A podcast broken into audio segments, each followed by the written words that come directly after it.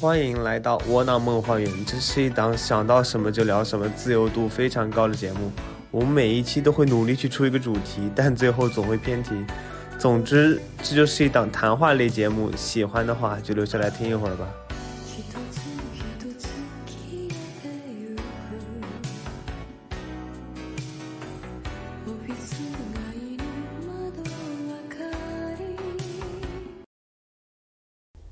今天我们主题是浪漫主义，因为我们的主播阿苑想要聊一下浪漫主义，在星期五的晚上坐在自己的家里面聊浪漫主义，本身就是非常浪漫的一件事情。开什么玩笑，想吐了。浪漫主义这个东西，我们从哪里开始聊呢？大家觉得什么是浪漫主义，或者说你在什么地方可以看到就感觉到浪漫，就是有浪漫主义的东西在上面呢？我认为啊，我比较同意的一种浪漫主义的认识应该是，就是把现实过得像梦境一样，或者把就是梦境带到现实里面来，这种感觉就是实现一些你平时会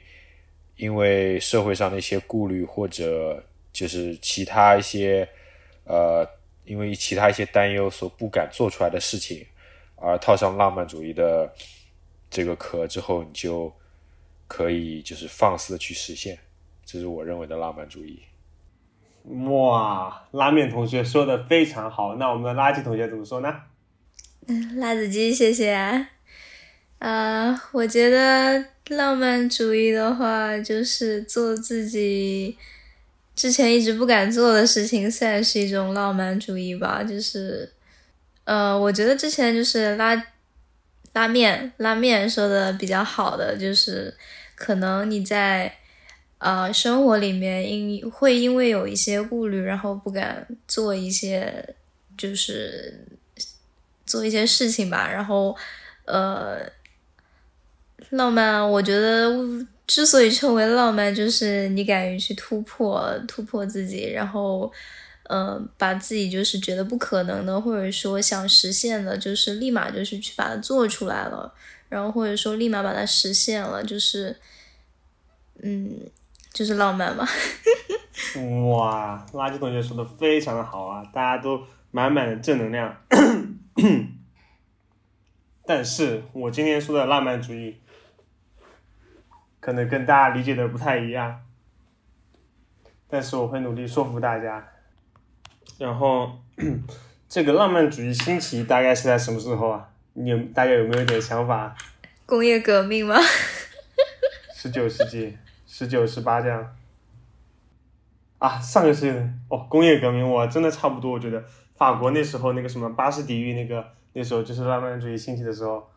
然后在我从哲学的角度，毕竟哲学专业嘛，它在那个世纪之前的主要的流行的哲学流派是什么？就是以古希腊苏格拉底那一帮人为源头的那种，就是说什么呢？那种算是就是追求理性。你们有没有觉得就是浪漫主义跟那叫什么理性主义是相反呢？对啊，我大概是这么认为的，因为就像我刚刚说的，比较主观吧。我觉得它就是在你把平时被理性所束缚的那部分自己释放出来。对，反正就是如果是以苏格拉底那一帮人，亚里士多德包括他们，虽然也是有什么神啊什么之类存在的，但是他们也是试图用自己的理性去理解这个世界。包括就是亚里士多德说什么，他那个所有的东西，什么世界上只有什么4个元素还是什么的，空气、土地，还有什么 earth air 还有水。对，然后比如说你一个打火机会掉到地上，就是因为它要回到最初始的状态。虽然说这段里边全是错的，但是他也是在试图通过自己的理性来理解这个世界。这是那一代的那个哲学理念，就是理性，比较偏理性的那种理性主义，用自己的经验然后来总结这个世界。但是呢，我不知道为什么后面的哲学会变成这个样子，包括浪漫主义的出现。但是我个人感觉浪漫主义其实是一种悲观主义，你们有没有这种感觉？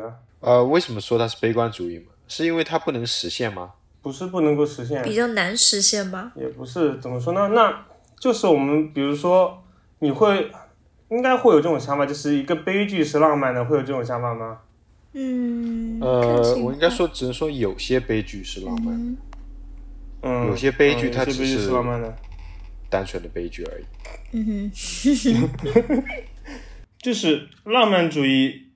算是什么呢？有没有就是一种说就是？浪漫主义是对美好事物的一种追求，可以这样说吗？可以啊。嗯，悲观主义是什么？悲观主义其实很大程度上，就是我最讨厌的尼采，他有一个叫什么酒神主义，其实就是悲观主义差不多了。它是悲观主义，其实是对于痛苦的追求。那你同意说这个世界本来就是痛苦的吗？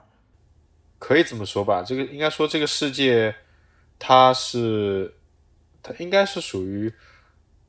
浪漫和痛苦之间夹杂着一个，就是他们中间的这个平衡，就是那种动态的平衡，形成了一个真实的世界。比较复杂吧。简单的说一下，就是为什么我当时或者现在，或者说我不知道现在脑至少我刚刚想到的就是浪漫主义跟悲观主义其实是差不多的，就是因为浪漫主义就是对于美好事物的一种追求，但是悲观主义就是在追求一种悲剧，或者说一种就是那种状态。然后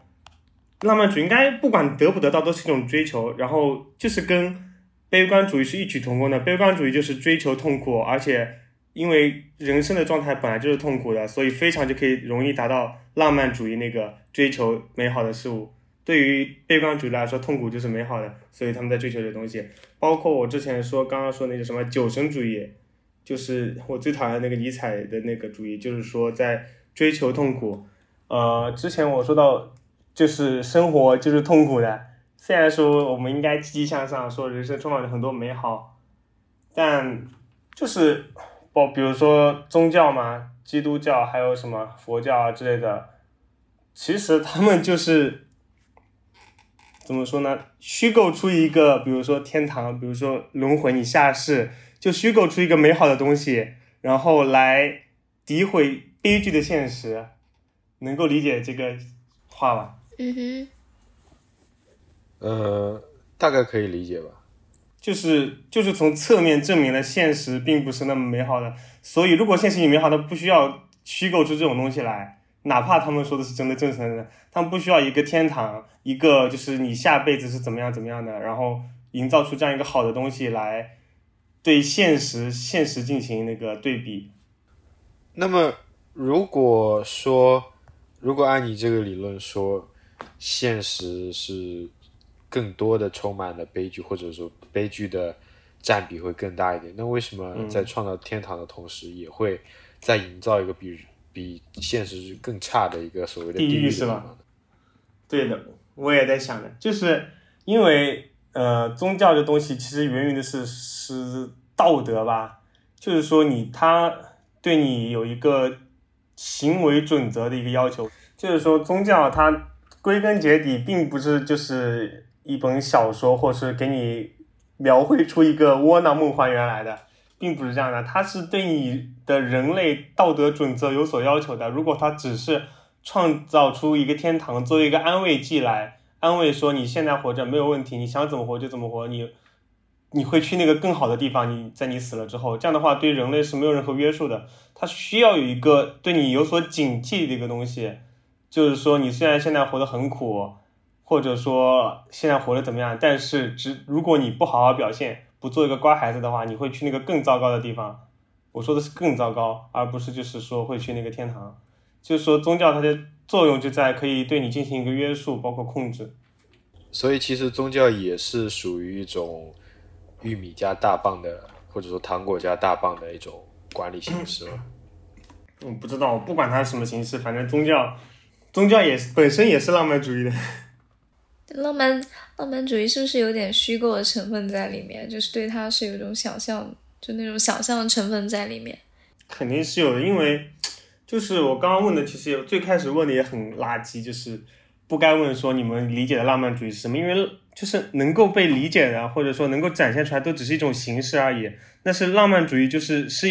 某种形式下的一个精神，或者说一个内核在里面，就很难形容出来什么是浪漫主义。你认为这个东西能够对你就是有一种浪漫的感觉，就是很感觉化的，就是浪漫主义了。就是它的主观性是非常强的，就是因人而异的那种，对吧？对对。哦，这样说会有可能，就比如有些电影，可能我看下来会觉得，就是这部电影就是非常浪漫，但是有可能有些就是不管是道德标准还是说他那个思想方式不一样的人，可能就会认为这是他们里面的行为是属于打破禁忌，或者说难以理喻的，会不会？嗯，但你们觉得一部艺术作品需要有自己的那个就是怎么说呢，伦理道德在里面吗？我觉得一部艺术作品应不应该有自己的道德准则，也不是道德准则，就是道德观念，我也不知道怎么说。嗯，你说。我觉得应该说是它可以有，就是应该或者说自己的道德观念也属于是这部艺术作品的它的一部分吧。嗯，当然这个艺术作品所需要传达的，我觉得不应该仅局限于大众现在所能接受的就是道德准则。他们艺术作品可能会，我认为的啊，它可能应该携带就是某种职责，也就是去通过夸大化或者细节化一些生活上的东西，然后来推进这个不管是道德准则还是认知方面的边界，他们应该是属于拓展性的东西。另外一位，我觉得就是他可能更多的应该是要去对道德准则进行一个叩问吧，就是不是说他不一定要带有。你要是一部作品里的话，我觉得一部艺术作品肯定是有自己的一个道德准则在里面的，关键是它带给读者，然后观者对它的一个理解是怎样子的，就是它给观者带来的影响是怎样的，就是它要去，比如说它可能就是社会上会有这样的现状，或者说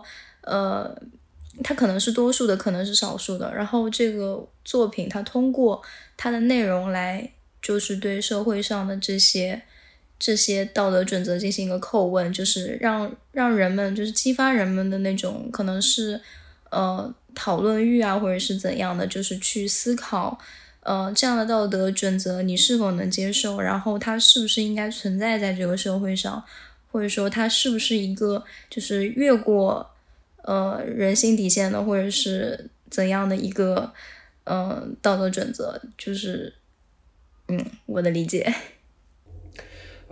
就是我有看过，我认为是一个非常，以我的标准认为是一个非常浪漫的一部电影，就是当然我也看了非常多遍，就是《春天不是读书天》。就是因为我本人可能在现实中，就是对于这种规则的挑战，并不会有那么就强烈，就是可能即使有的话，更多是在就是比如说。想象中或者是在言语中，但是实际的去打破并不会有那么多，因为你会考虑到限制。然后在这部作品里面你作为主角，然后他会在就是上课的时候该上课的日子他去装病，然后骗过他的爸妈，然后把他的朋友叫到他家里来就打发时间，然后呢装作是自己的父母，然后打电话给学校来帮自己请病假，同时呢去弄了一套完全不合身的大衣，然后走到然后借着基友的老爸绝对不允许别人去碰的那辆红色法拉利，然后开到他女友的那个就是班级门口，在教导主任面前以假扮的父亲的身份把他的女友从学校里面接出去，然后再当着他教导主任的面亲吻他的女友，然后三个人就是毫无约束的就是意外的闯进了纽约市当时正在进行的一个游行，然后他们也毫不顾及，就是现在就是一个属于逃学的状态，直接参与到这个游行的中央，甚至还去献歌一曲，然后最后在就是狠狠的整蛊了一把就是教导主任之后，就是以一个完全没有受到惩罚，然后的一种就是非常快乐欢脱的那种样子结束这部电影。这个整个故事就是在现实中看它完全是非常离奇离经叛道，你不会或者说大部分人不会就是敢于去尝试的，但是就是因为它介于艺术作品这样的那个躯壳，然后它可以去，当然这些道德标准实际来看并没有非常深远的去推进就是我们的认知，这只是就是说白了也只不过是小打小闹，他们最大的损坏也就是把那辆他基友老爸最爱的法拉利给砸烂了而已。我想说的就是这样，就是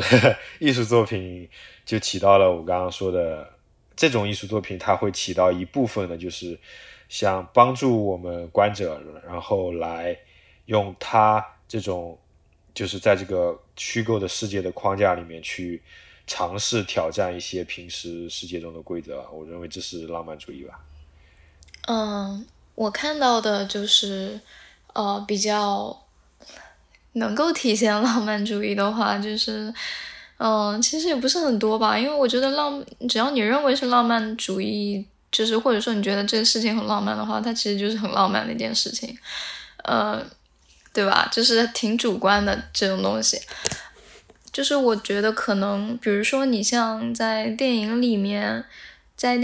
的话，就是为什么电影故事那么曲折，或者说设置的情节那么跌宕起伏，可能就是想向观者传达出一种比较浪漫的情怀在里面。就是像刚刚拉面说的那个故事的话，我觉得可能比较能够吸引他的那个浪漫的地方，就是主人公的那种，一个是他那种一个是普普通通平平淡淡那种生活，然后或者说他在那个生活里面干的一些那种比较出格的或者说离经叛道的那种事情，是一般人可能不太敢去尝试的，但是这又是非常其实这本身是一件就非常对青春跟美好的事情，就是可能就是非常觉得它非常浪漫的。然后前不久的话，我是去看了那个就是哈利波特的配那个神奇动物邓布利多嘛，就是因为我比较磕里面的那个 CP， 就是邓布利多跟格林德沃还是格林沃德，完了那个，因为他那部电影其实他本身拍的没有那么精彩，没有前两部内容精彩，甚至说就是比较跑题嘛。但是里面我觉得就是那个可能就是情感线会讲的比较好一些吧，因为邓布利多跟格林沃德就是他们之间本来因为这个可能涉及到就是同性就是取向的这个问题啊，但是他们之间是有那种就是有利那个血盟，就是为了更崇高的利益嘛。他们虽然最后一个是可能就是最后两个都是死在高塔吧，好像就是死同学的那种感觉，其实还挺浪漫的。然后不是都说悲剧是比较吸引人的嘛，因为可能悲剧会让人更加印象深刻一点。然后他们之前在一起就是因为两个人非常的像嘛，或者说抱负都差不多，然后最后其实两位虽然都去世了，但是到生命最后一刻都没有说就是停止向前迈进，然后都在追求就是他们一生当中想追求的东西，我觉得这是非常有勇气的呀，然后也是非常浪漫的一件事情。说的太好了呀，这个应该是属于我们两位就是没有什么哲学背景，仅仅通过平时生活和所接触艺术作品的人想出来的东西。是的，就是从艺术作品中看到那种浪漫主义。对，就是从艺术作品里面感受嘛。我觉得就是如果作品里面一部艺术作品里面要是不能体现这个浪漫主义，那就写得太失败了，对不对？就是没有可以吸引的点。我觉得就是一部好的作品，就不管是电影或者小说或者是电视剧什么的，里面肯定多多少少是有带有那种浪漫主义或者说理想色彩在里面的，就会让你看了以后觉得好像它是非常美好的，或者说它那个故事情节是非常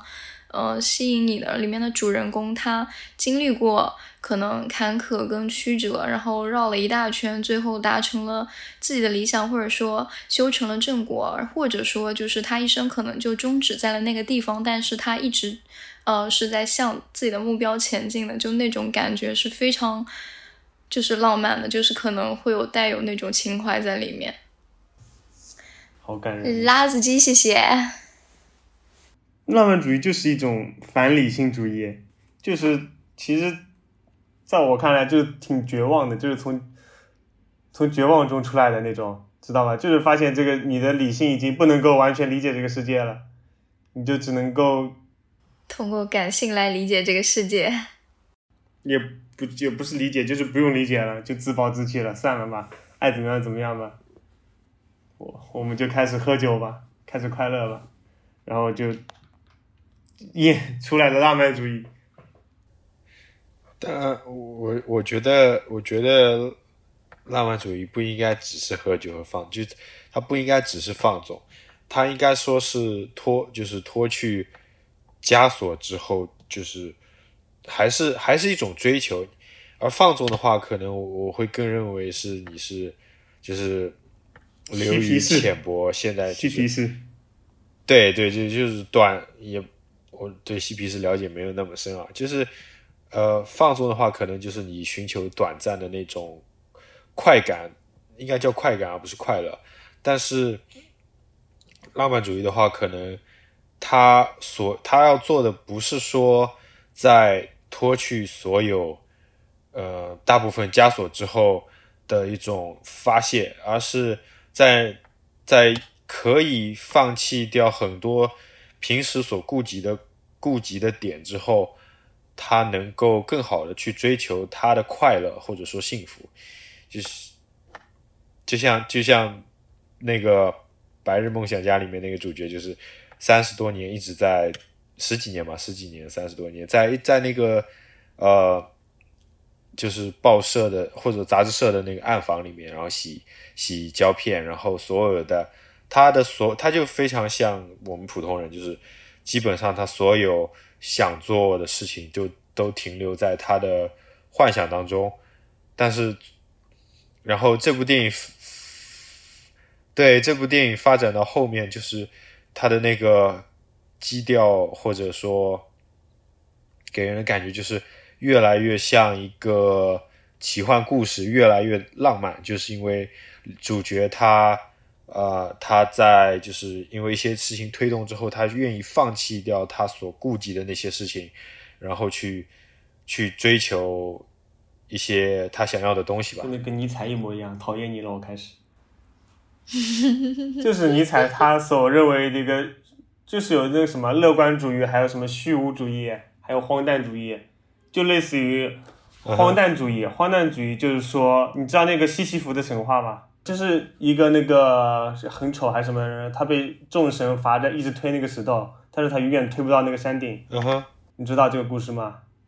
好像知道。对啊，反正大概就是一个人被神罚了之后，他一直推那个石头，但是他永远不可能推到山顶，推上去会滚下来，推上去他一直在推。然后荒诞主义就是差不多就是这个故事，他就是说人生就像那个推石头一样，你是完全没有意义的，但是你的意义就是你自己赋予在这个过程当中，就是你推石头本身这个动作就是你整个人生的意义，并不是说因为永远到不达山顶嘛，就是你推石头一个动作，就是你的意义永远是你自己赋予你的，无论是在任何一个阶段，无论是就是不是说结果或者说开始或者就是任何一个阶段，你推石头这个动作你自己赋予你自己生命或者生活一个意义。嗯哼，就是这是荒诞主义。因为为什么说我是荒诞主义啊？啊？你为什么说就是我说的这个事情，它是属于荒诞主义啊？因为它就是在他是干什么的？我没看过《白日梦想家》，他是干嘛的？洗衣机的，洗衣服的人，洗相片的，洗相片的。他热爱自己的生活吗？就是那个他洗相片嘛，然后每天工作就很重复，然后他认为自己，然后一事无成。他想要去到远方，想要追自己喜欢的人，他想要，但是没有，他只能靠想象，是吗？对，但最后。为了去寻找，就是最后一张，就是杂志那个杂志社所要发行的最后一刊的那张封面的底片，然后他就是迈出了，就是从他的算是从他的舒适圈迈出去，然后他后来就是到各个地方，就是在那个。山地的那个国家滑板速降好多公里，然后他会去做一个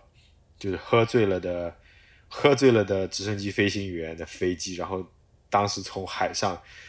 往那个就是一艘船的甲板上跳，然后又因为没有跳中差点被鲨鱼吃掉，然后就经历过这样的冒险，最后他在那个一个雪山顶上找到了他那个想要找的那个摄影师，来问他最后一张底片的地方，结果那个摄影师是早就把那张底片放在送给他的钱包里了，然后那张照片就是他本人坐在那个就是时代杂志的那个就是时代杂志大门口的那个花坛边上，手里举着就是刚冲洗出来的照片的样子，就这样一个故事。哎，那你是他那个是很明显的拍出来，那个已经不是他的白日梦了，是吗？有没有一种怀疑论说他其实这也是他的那个？我觉得肯定会有这样的啊，就应该会有人这样解读吧，就是因为他前面有很多段，就是他会瞬间变成。超人，然后就是超级英雄一样的，在突然边上的那个大楼爆炸，然后他冲进去，把他想要拯救的女主和他喜欢的那个小狗一起从火场里面救出来，然后或者就是在电梯里面暴打他的那个就是讨厌的上司吧。有很多段这样的就是幻想。我知。最后一段幻想我记得大概是在。就是酒馆里面，就是他已经迈出了他的舒适圈，他去寻找那个摄影师了，摄影师肖恩。然后他在酒馆里面看着那个醉醺醺的那个飞行员走向直升机，然后他在那边犹豫。然后这个时候他幻想出来的他就是想要追求的那个女主拿着吉他弹奏Space Oddity。然后给他听，然后他就是随着那首歌的那个音乐给他的勇气，然后他迈向了前往直升机的那个步伐。如果你硬要说那个之后也全都是幻想的话，也很有可能，因为这整部电影就是一种，就是那种可能就像你说的是荒诞的一个故事吧，或者说也可以说是浪漫的一个故事。我觉得这个边界并没有那么明显。其实都无所谓。垃圾刚要讲什么？就是我觉得是不是浪漫主义，它是有一些就是英雄主义或者是理想主义，就是在里面的，就是可以说吧，就是英雄主义本身就是一个很有，或者说英雄故事本身就是一个非常有浪漫色彩的，对，就是它相当于就是就是英雄故事就是描述的一个人。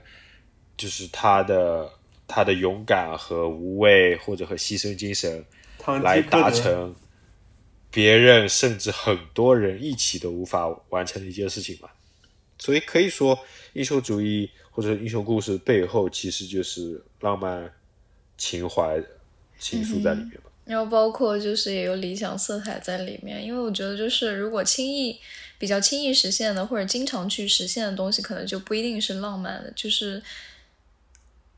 当然也是个人理解啊，有些事情它是需要可能比如说有些像什么陪伴啊或者是什么的那些，如果就是那些情感的话可能是通过一个时间来证明它的浪漫的，但是有些浪漫的东西的话如果大多数人都能做到的话，我觉得不太能够称之为浪漫对，就要独特一些的东西可能会更加浪漫一些。是的，人生感觉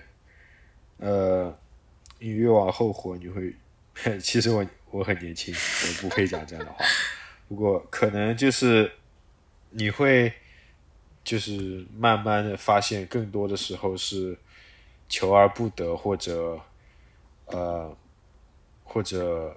事情不能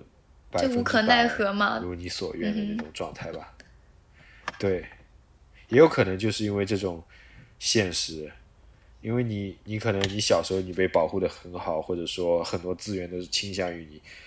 也有可能只是你小时候想要的没有那么多，所以你小时候你会感觉就是无所不能，世界围着我转的。但是你慢慢的你事情经历的越来越多，你会发现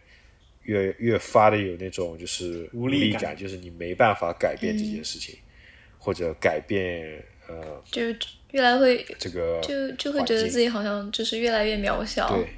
对，然后这个时候你就会倾向于像我感觉会有一部分人会更加倾向于像浪漫的故事或者就是英雄这样的人物出现来治愈自己吗？不是吧？对，也算是就是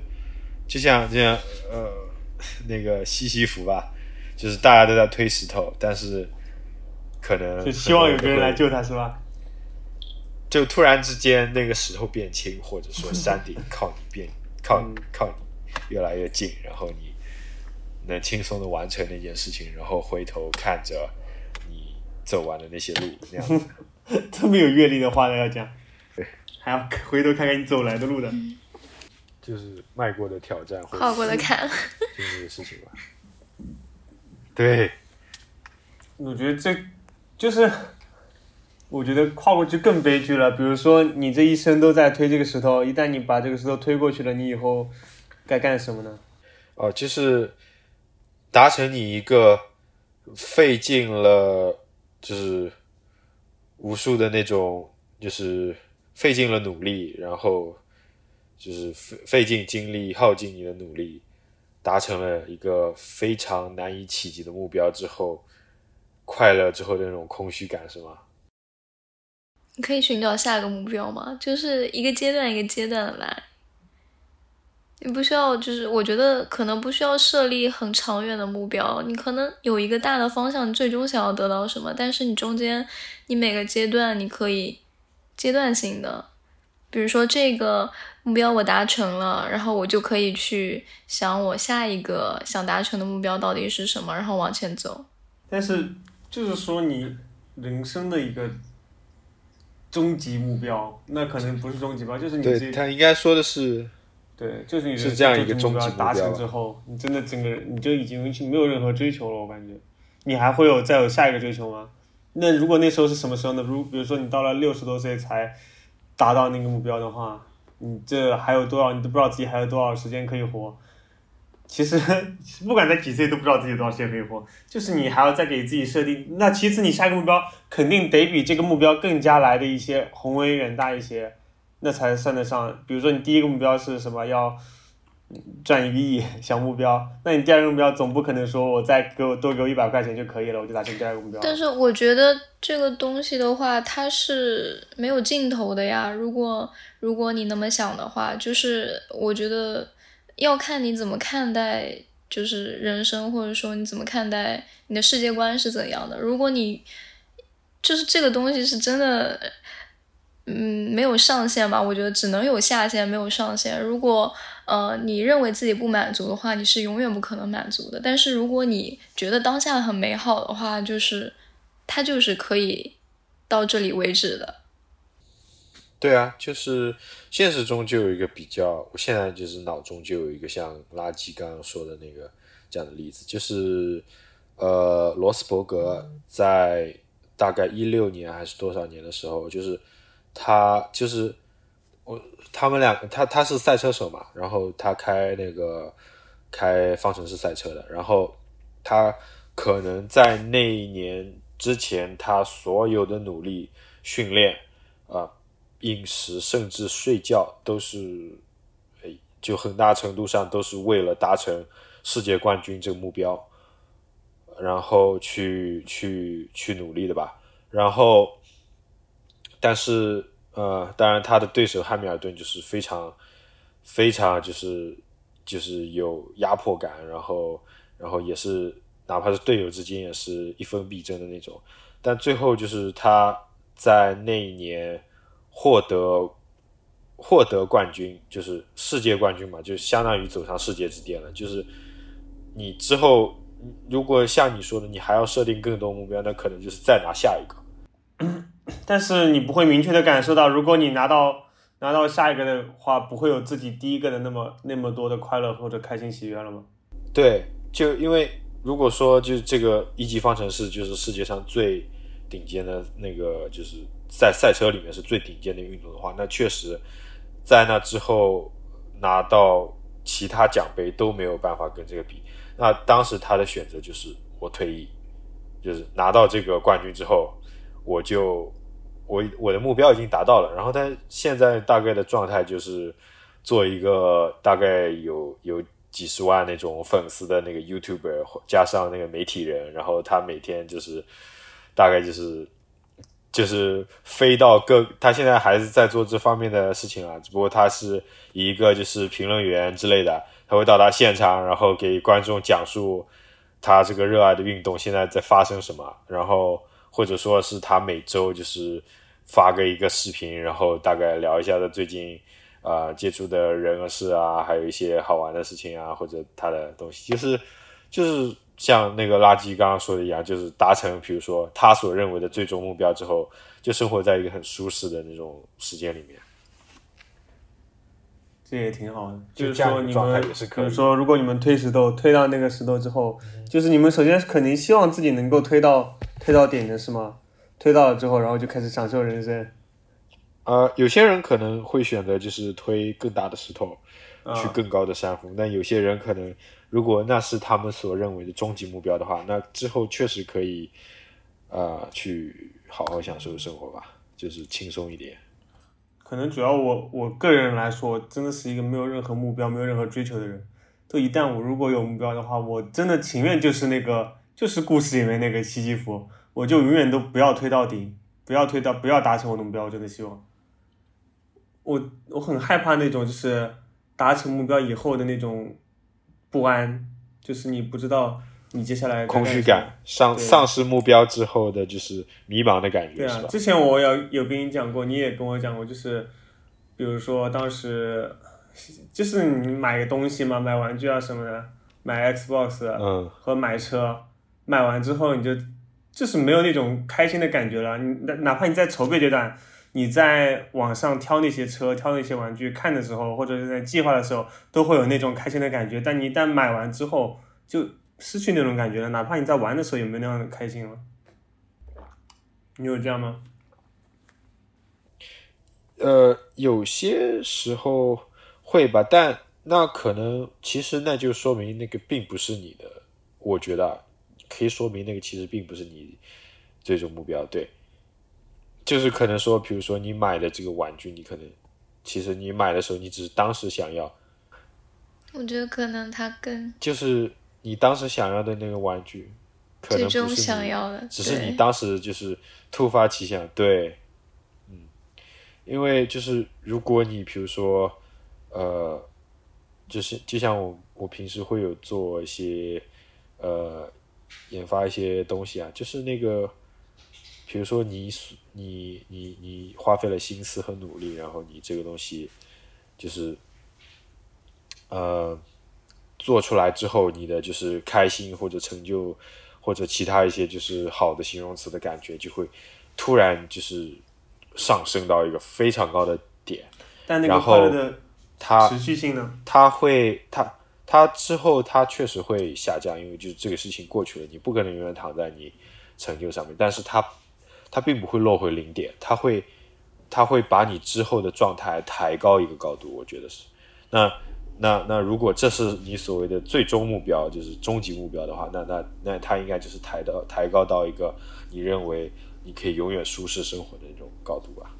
就是情绪上面。垃圾要讲什么来？刚刚我想洗澡了。好，那放你去洗澡吧。那我们今天从浪漫主义发散聊到最后的人生目标，其实就是一个类似于哲学定义或者什么的，完全没有，不要再说哲学了，好好侮辱这个词，漫谈吧，千万不要，杂谈吧，杂谈，对，就是一个从浪漫主义引发的一系列的杂谈吧，这一期节目大概就是这样子，可以吗？好，太完美了。今天的节目就录到这边了，非常感谢各位有耐心可以听到这里，希望大家可以喜欢我们的节目，有任何想法和建议都可以来联系我们，那我们下期再见。